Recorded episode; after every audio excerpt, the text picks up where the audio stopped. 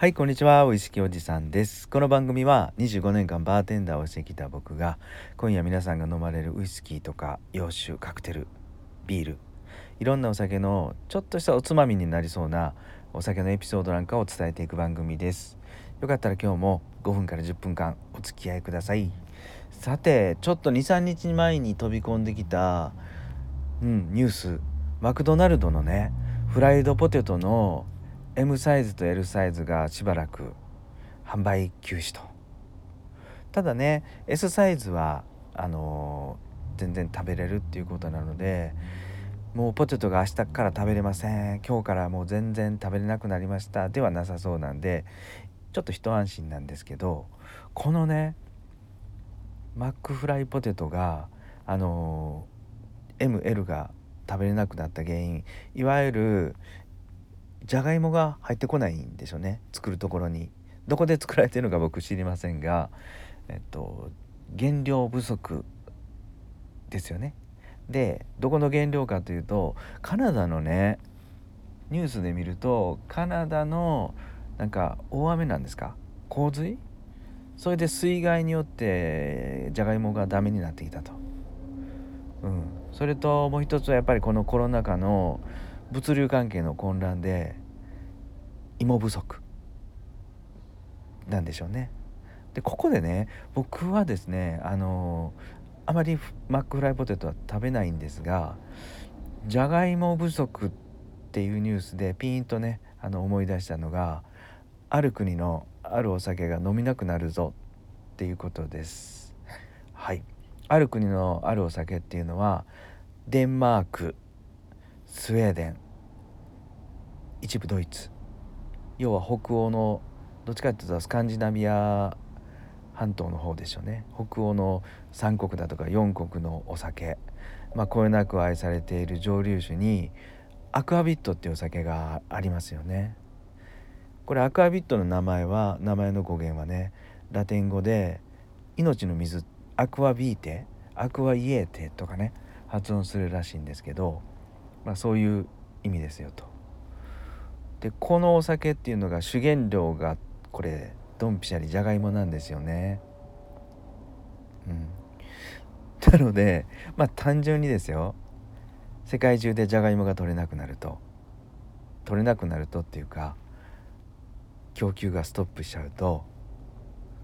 このアクアビットが飲めなくなる、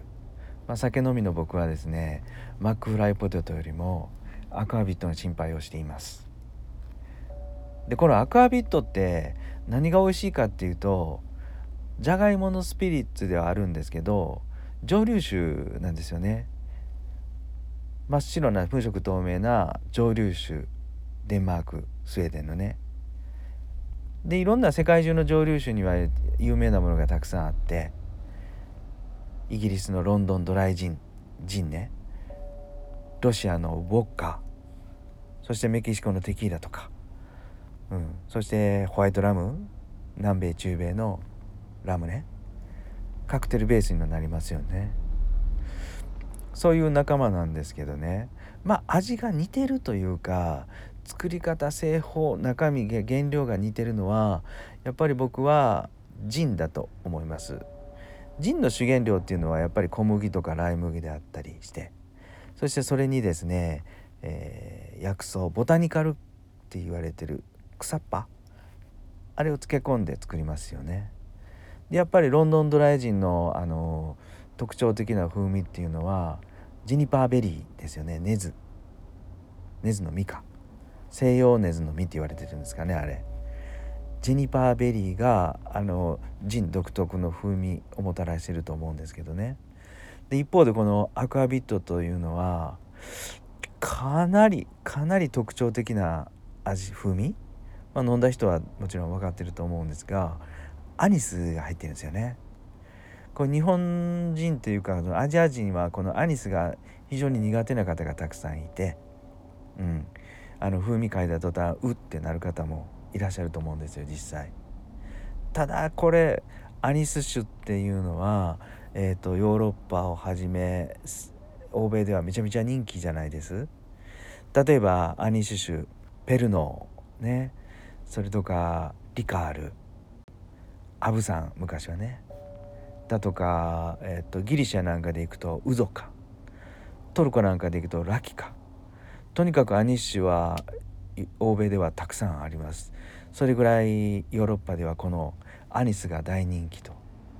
デンマークなんかで行くと子供のお菓子にもこのアニスのお菓子があるようでまあ日本でいうとどうなんですかね。ネギ？わさび？うん、まあ、とにかくあのヨーロッパでは馴染みのあるアニスがふんだんに使われたお酒。それがアクアビットなんですけどこれがねもう独特のこのアニスの香りがしてすっきりして美味しいです。もうあのジンより美味しいって思う時もあるぐらいね。僕はこのアクアビットはおすすめですと。でねあのー、まあ、ちょっとググってみるとねアマゾンで買えたりするなんかでいくとえっ、ー、とねスウェーデンかな。スウェーデンのアクアビっていうのスコーネだとかあれどこだったかな。国は忘れたけどちょっと茶色い色をしたリニエか。それとデンマークのオールボーとかそういうのはね気軽に、えー、アマゾンでも、まあ、大きなお酒屋さんでも気楽に買えたりします。はい。なのでちょっとアニス風味に興味ある方はジン今日はジンとかウォッカとか焼酎を買うよりアクアビット買ってみようかなとか思ったりしてね楽しんでみてはいかがでしょうか。でねこのアクアビットを使ったやっぱりカクテルっていうのも有名なものがあってコペンハーゲンっていうのがあったりもします。うん、でやっぱりこのホワイトジョホワイトスピリッツなので、えー、ジンとかね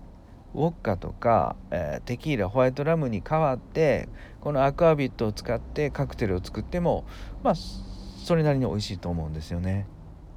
で僕の一番のおすすめはやっぱりこれアクアビットトニック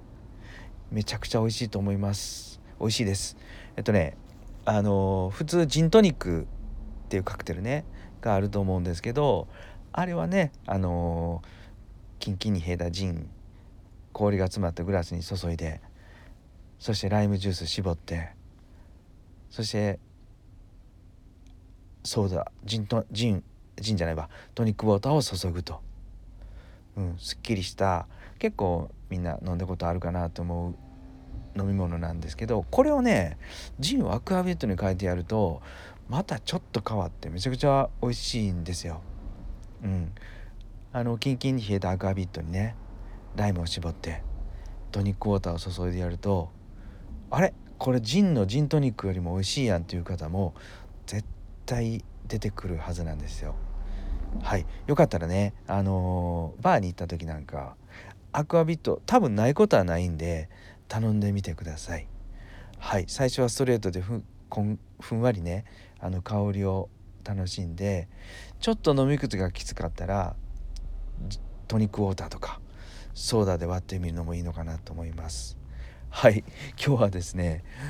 マックフライポテトがちょっと大きなサイズが販売休止になるよっていうニュースからちょっとした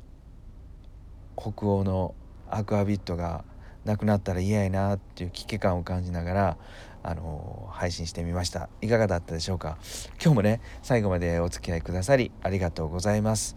それでは皆さん今夜も素敵な夜をお過ごしください。